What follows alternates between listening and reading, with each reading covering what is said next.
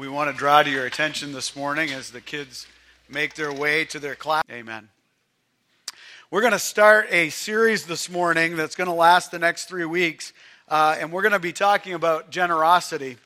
And uh, this is the month of November, it's Thanksgiving, and for I realized something. I've been in the United States now for about 27, 28 years as an alien and a foreigner. Um, I, I, I have a green card, and uh, so I'm allowed to stay. But for a while anyway, they make who knows. But one of the things I noticed in being here is that in the United States, Thanksgiving trumps Christmas. Did you, have, I don't know if you guys have thought about this very much, but there seems to be a lot more family togetherness in Thanksgiving time. Uh, and when people talk about it, they talk a lot more about Thanksgiving and getting together and, and all that they're going to do at Thanksgiving. And that's really cool. And often during Thanksgiving, we think about generosity, we think about being together, we think about spending time together, we think about hanging out with those that are close to us, uh, and just, just what all that entails and kind of the memories that go with that. And often it comes back a little bit to generosity. And so the next three weeks, I want to talk about generosity, and I want to, I want to look at it from, from what God has to say about being generous and what Scripture has to say about being generous. Generous is this. Here, let me give you just a definition so we can be on the same page as we have this discussion. It's taking great joy in being kind, it's giving more than is expected or necessary, right? Uh, there's a difference between giving something to someone and showering them with whatever it is, right? There's a difference between just giving enough to get by and giving to an extravagant amount where people go, wow, that was just and that's what generosity is. Generosity is, is looking at whatever it is that I'm about to engage in, in, in whatever form of giving it is, and going, I don't want to just give this much. I just want to, here, take it. That's being generous. And so we want to talk about maybe being extravagant in generosity. And I want you to think about it from this angle for the next three weeks. What if as individuals of Mossbrook Church and as Mossbrook Church together, we were known for our generosity. What if when people talked about, in the Oxford Hills, talked about Mossbrook Church, they said, oh, Mossbrook, that's the generous church. That's the church where people do the unexpected in giving. That's the church where when somebody needs help, they don't just help, they, they're extravagant in their help.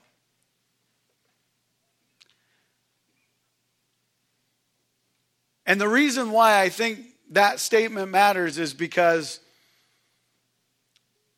it's really who Jesus was and is. See, when Jesus came, when Jesus realized, which was immediately that I was a sinner and and I I'm talking about me. You can think about you, but that I was separated from my heavenly Father who when he created me loved me incredibly. And when he created me, he wanted a relationship with me. And when he saw me, he didn't say, I'll do a little bit for Tim, just enough to squeak him into heaven. just enough that if he's clever enough, he can figure out how to make it. That's not what he did. He saw me and he saw you. I'll, I'll let you in too. He saw us. And he said, I want to give them grace and mercy and hope, and I don't want them to have a slice of it. I want them to be overwhelmed with it. I want to give them so much of it that when they bump into other people, the generosity of my heart, Jesus' heart, splashes all over those people they bump into. That's what I want to do. And I think, and maybe I'm just crazy, okay, okay I am, but I think that if that was Jesus' response to me,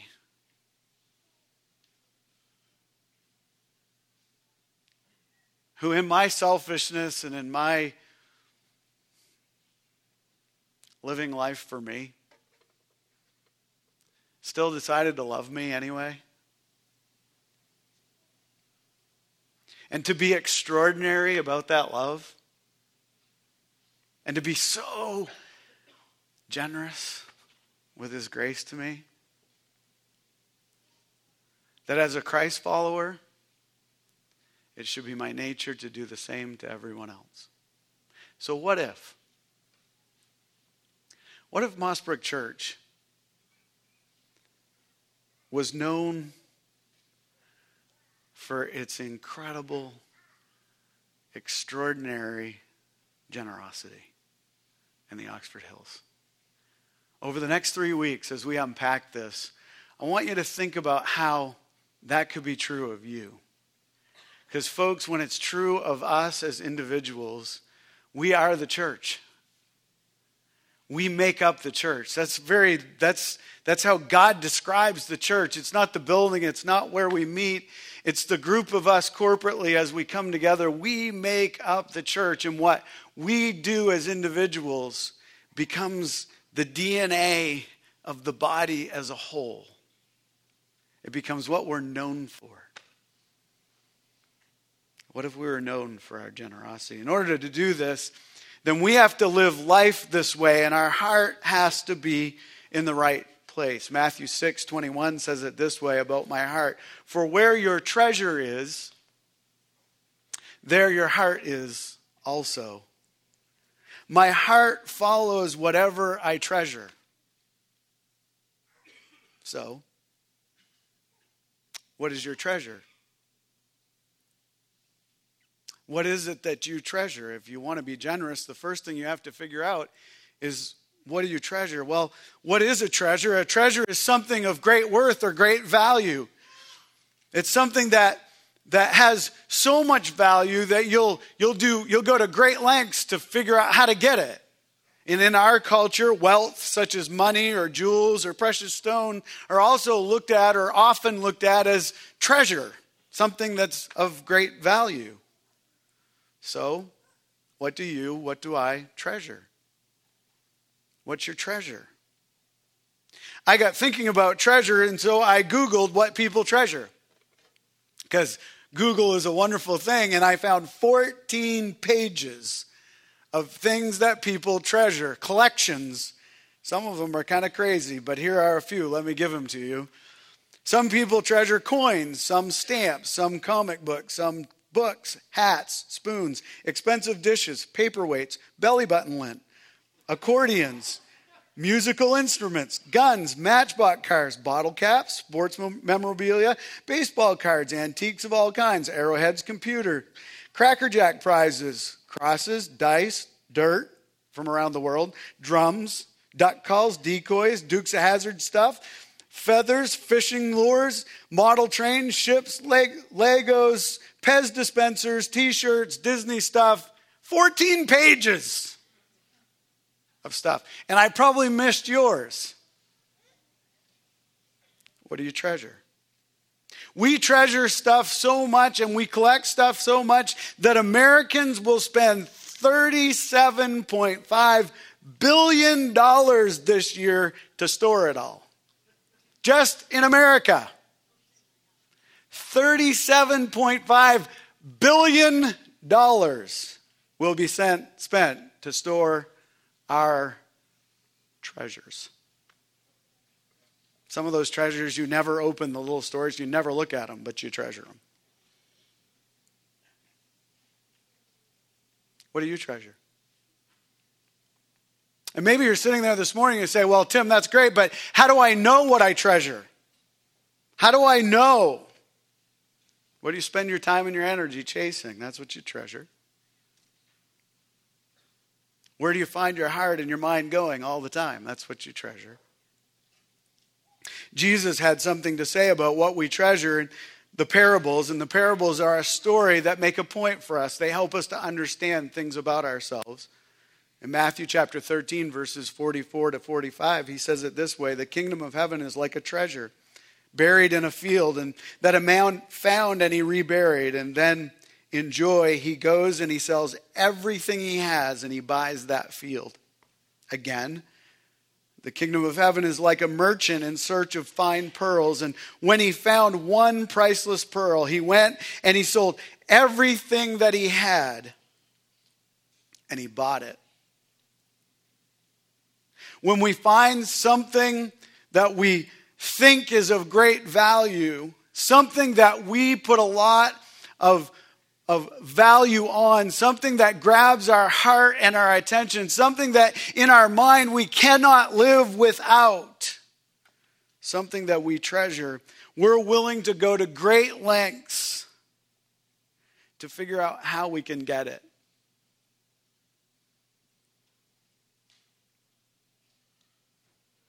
What have you been willing to give everything up for? What is that thing that if you found it, you'd give it all?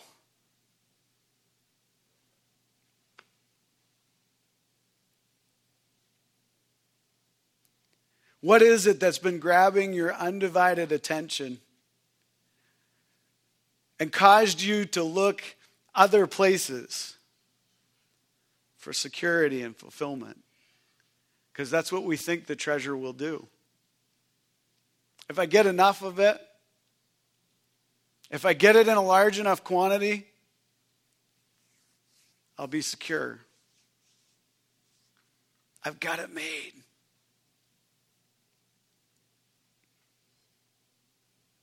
Now, the problem comes that's fine in the world and that's fine for those who are living everyday life, but if you're sitting here this morning like me and you call yourself a Christ follower, then I have to look at it differently. And generosity and treasure, from Christ's perspective, means a change of heart. It means looking at it from a whole different perspective. And so, as a Christ follower, what should I treasure or how should I look at treasure?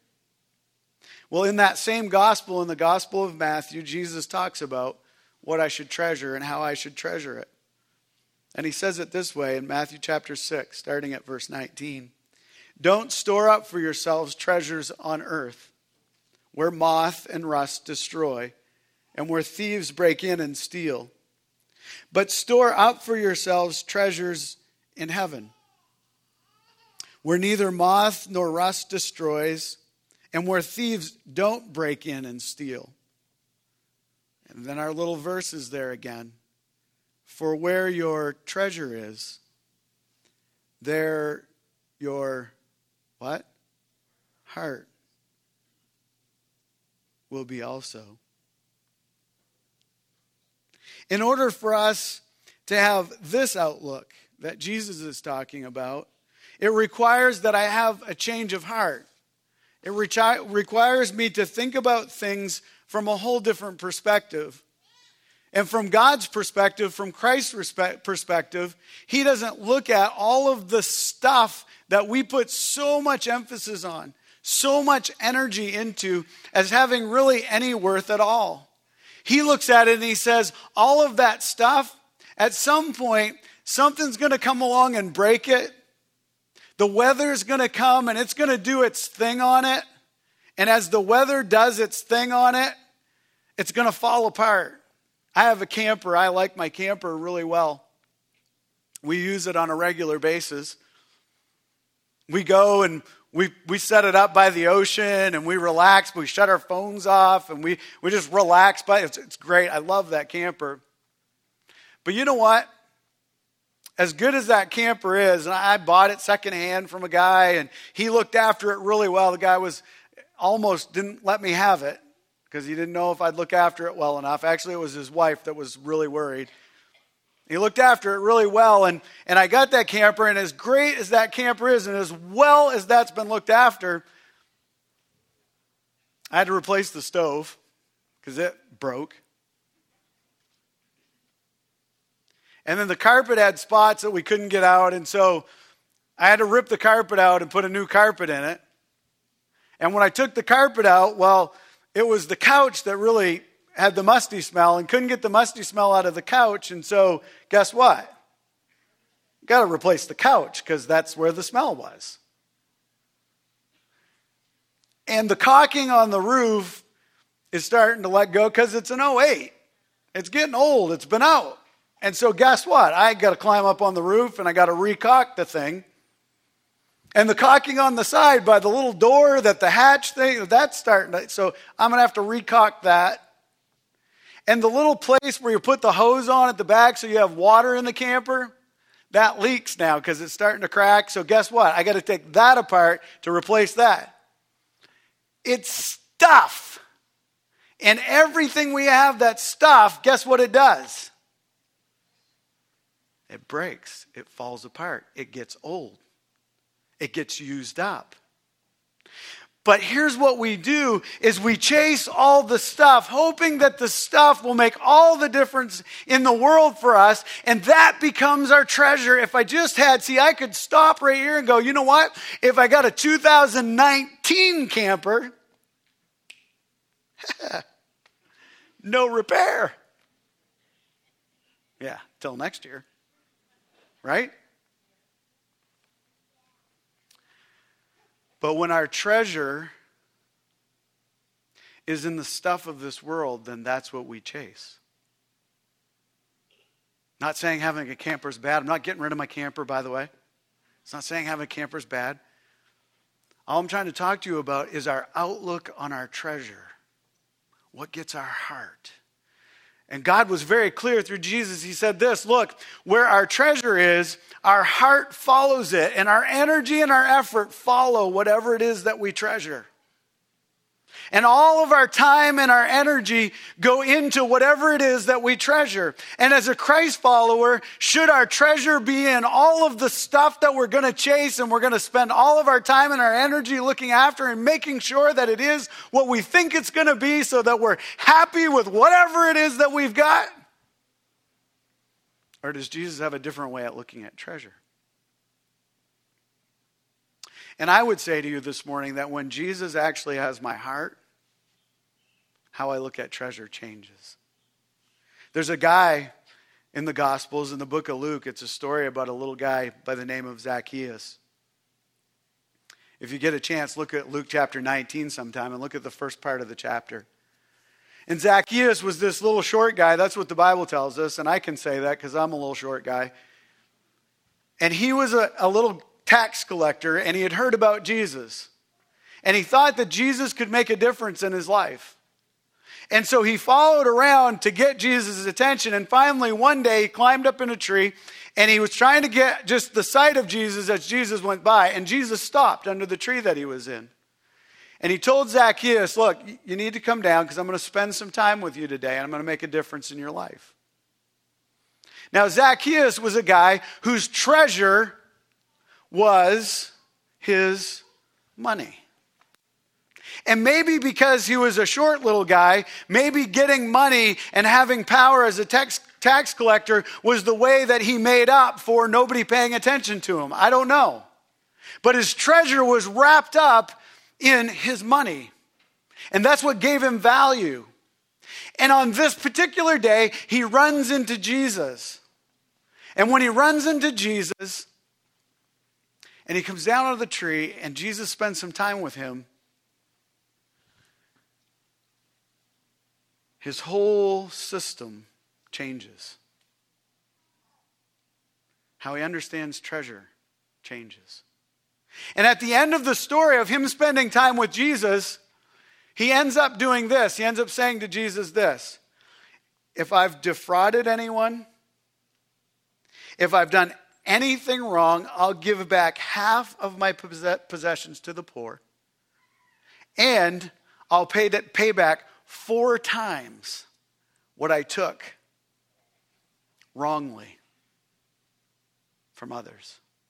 See, when my treasure changes, when it goes from something that's temporal, something that doesn't last, something that I put security in, to the person of Jesus Christ, all of a sudden, everything about me changes. And for Zacchaeus, this was huge. It went from the money and the stuff to Jesus. I don't care about the money and the stuff anymore. I care about Jesus. And whatever I've done to harm anyone, there you go.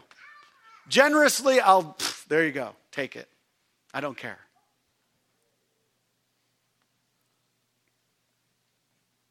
I'll give half of my possessions to the poor and I'll pay back four times what I stole. His treasure changed because he met Jesus. Hey, believer, when you met Jesus, did your treasure change?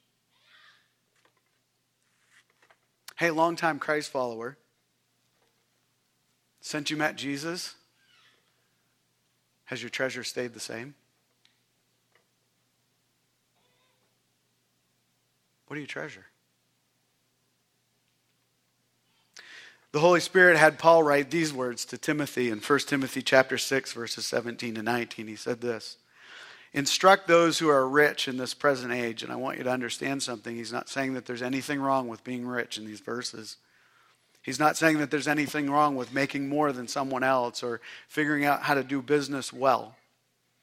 Instruct those who are rich in this present age not to be arrogant or to set their hope on the uncertainty of wealth, but on God, who richly provides us with all things to enjoy.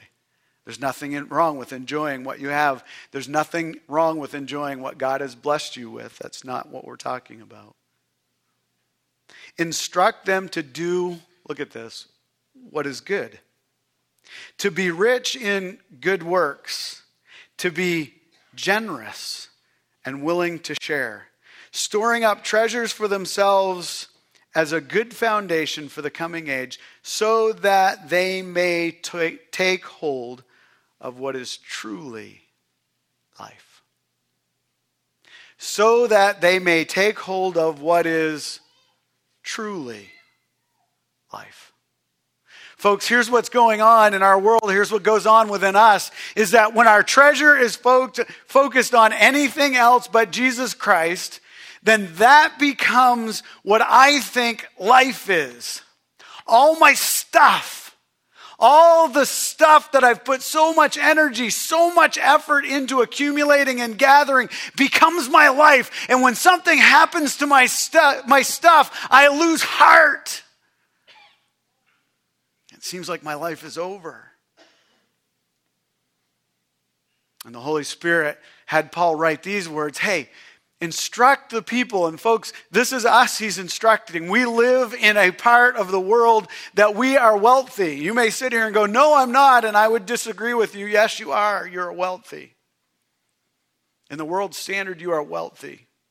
And these words are written to us. Instruct those who are wealthy, those who have more than enough to live on, to not find their value and their pleasure in the stuff, but to find their value and their pleasure in Christ.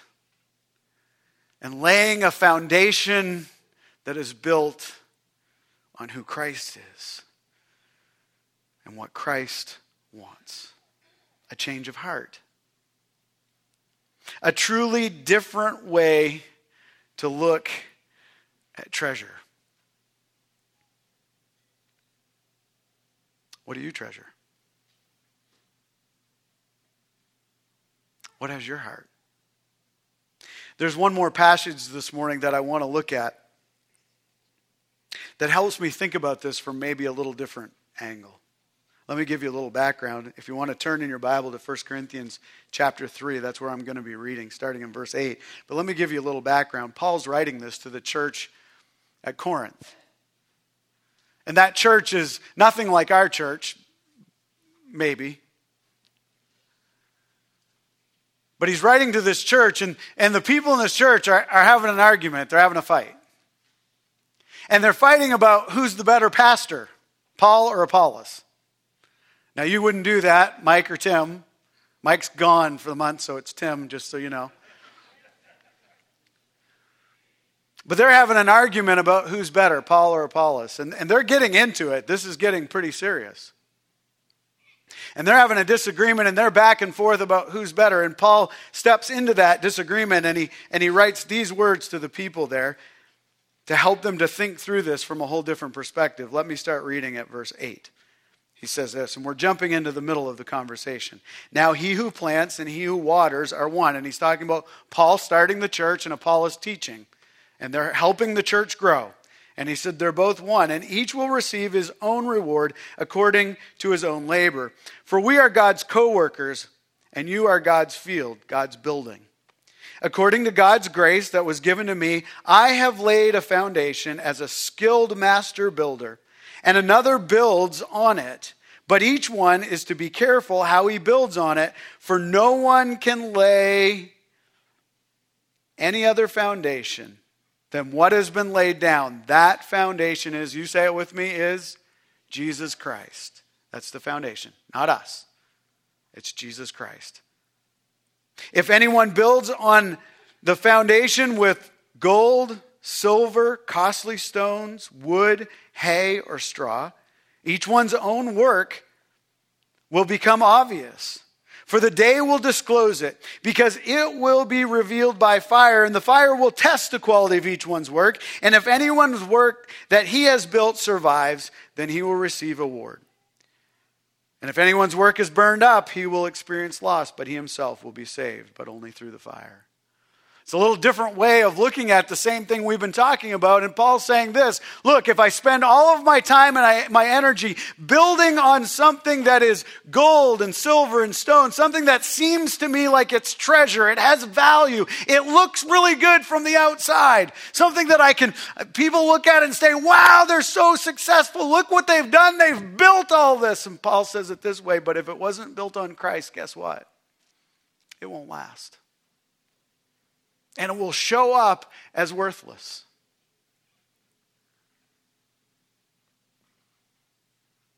What have you been staking your life on? It's a picture of my treasure because I look at things and I say, I'm going to build on this because this looks good. This would be good for the church. This sounds good, but it's not Christ. People will be happy if I build on this. This will make them happy. But it's not Christ. It's not about the stuff. It's not about whether I'm happy or not. It's, it's about Christ. And Christ said this He said, I came into this world to seek and to save those which were lost. That's me. That's me. God the Father said, I gave my Son, my one and only Son, to pay the price for man's sin. I generously poured out all that I had. So those I created in my image could have life, new life. That's what I care about. I care about offering hope and grace to, to humanity. That's what I care about. And as a Christ follower, as one who claims to be a follower of Jesus Christ, guess where my heart ought to be? It shouldn't be after all the stuff that I think is important that I treasure. It should be what does Christ care about? He cares about the souls of mankind. He cares about giving hope to mankind, giving grace to mankind, showing them that there's a Savior who can change their life. And as a Christ follower, that had better be where my attention and my effort is in.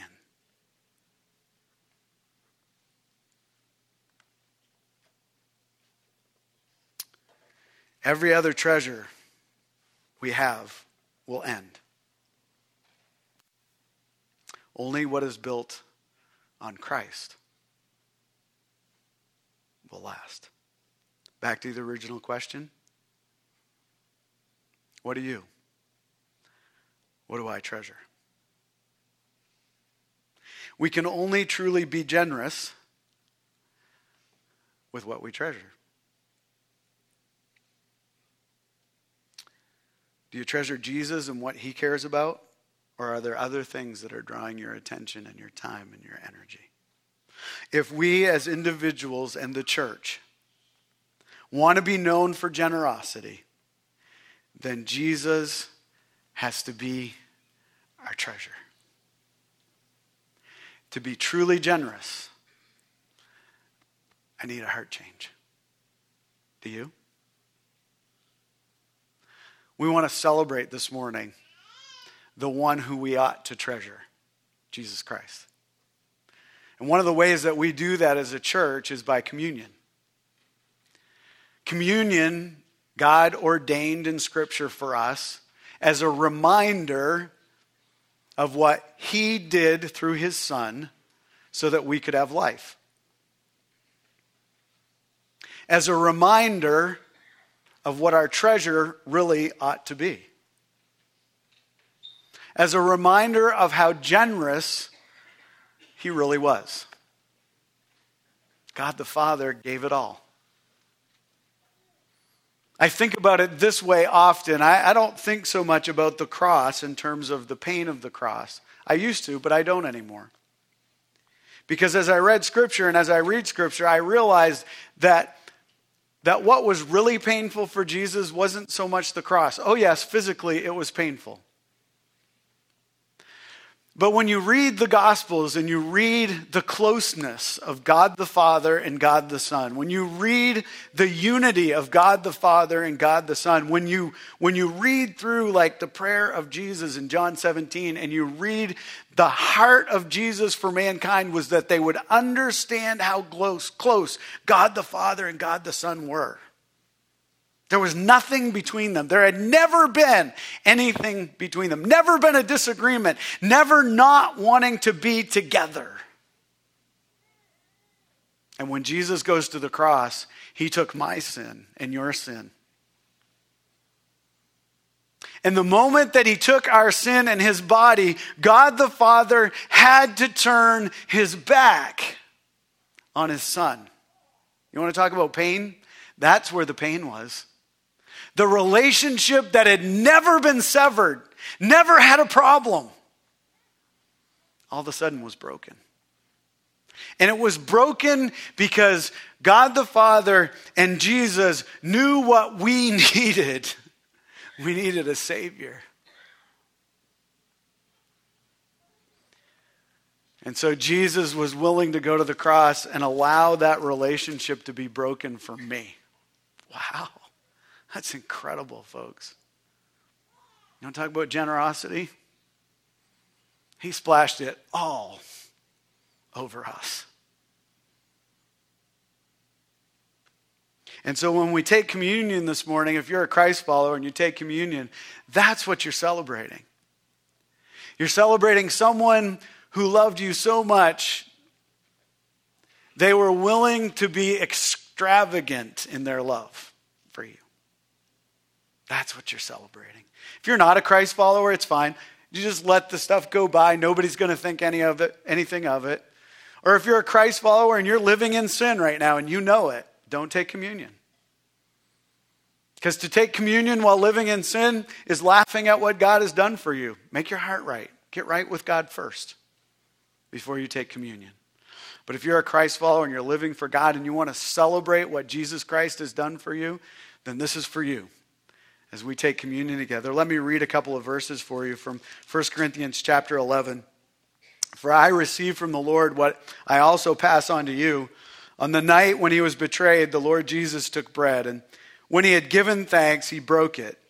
And he said, This is my body, which is for you. Do this in remembrance of me. And in the same way, he also took the cup after supper, and he said, This cup is the new covenant in my blood. Do this as oft as you drink it in remembrance of me. For as often as you eat this bread and you drink this cup, you proclaim the Lord's death until he comes. And so, what scripture tells us, what Paul is telling us here is look, when you take that little piece of cracker or bread that's been broken, you're remembering what Jesus did. When you take that cup that symbolizes the blood of Jesus Christ, you're remembering what Jesus Christ did for you on the cross. And celebrate the fact that you've been forgiven. So I'm going to pray, and the guys are going to hand out the, cup, the bread and the cup. And when you're ready, go ahead and take each one of those and uh, stop, spend a moment. Think about what it is that Jesus Christ has done for you. Would you just bow with me? Father, thank you for the privilege that we have to celebrate your generosity. Being generous means that you give above and beyond, above what was expected, above what was necessary. And you did that for us through your Son, Jesus Christ. Not only did you do it for us, but you continue to splash us with your grace and your mercy every day. Thank you for that. Father, we want to take a moment this morning and celebrate how generous you've been to us. So help us as we reflect.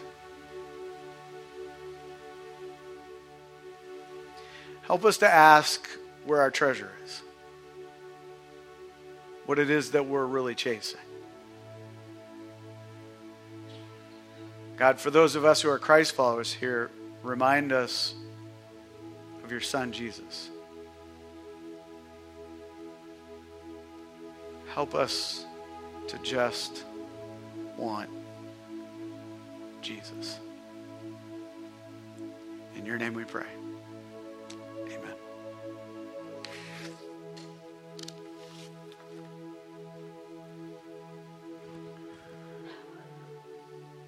As we take communion, I'm going to read from Revelation chapter 5. It's a scene that John sees. He asks a question. It's the same question we're going to ask in a song we're going to sing as the children help us. Is he worthy?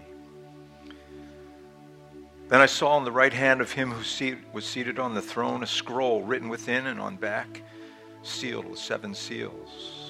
And I saw a mighty angel proclaim, proclaiming with a loud voice, Who is worthy to open the scroll and break its seals? And no one in heaven or on earth or under the earth was able to open the scroll or look into it. And I began to weep loudly because no one was found worthy to open the scroll or to look into it. And one of the elders said to me, Weep no more. Behold, the lion of the tribe of Judah, the root of David, has conquered so that he can open the scroll and its seven seals. And between the throne and the four living creatures and among the elders, I saw a lamb standing as though it had been slain. Seven horns with seven eyes, which are the seven spirits of God sent out into all the earth. And he went and took the scroll from the right hand of him who was seated on the throne. And had, when he had taken the scroll, the four living creatures and the 24 elders fell down before the Lamb, each holding a harp and golden bowls full of incense, which are the prayers of the saints. And they sang a new song, saying, Worthy are you to take the scroll and to open its seals, for you were slain, and by your blood you ransomed people for God from every tribe and language and people and nation. And you have made them to be a kingdom and priests to our God, and they shall reign on the earth. And then I looked, and I heard around the throne and the living creatures and the elders, the voice of many angels, numbering myriads of myriads and thousands upon thousands, saying with a loud voice, Worthy is the Lamb who was slain to receive power and wealth and wisdom and might and honor and glory and blessing. And I heard every creature in heaven and on earth and under the earth, and in the sea and all that is in them, saying, To him who sits on the throne and to the Lamb be blessing and honor and glory and might forever and ever. And the four living creatures said, Amen. And the elders fell down and worshiped.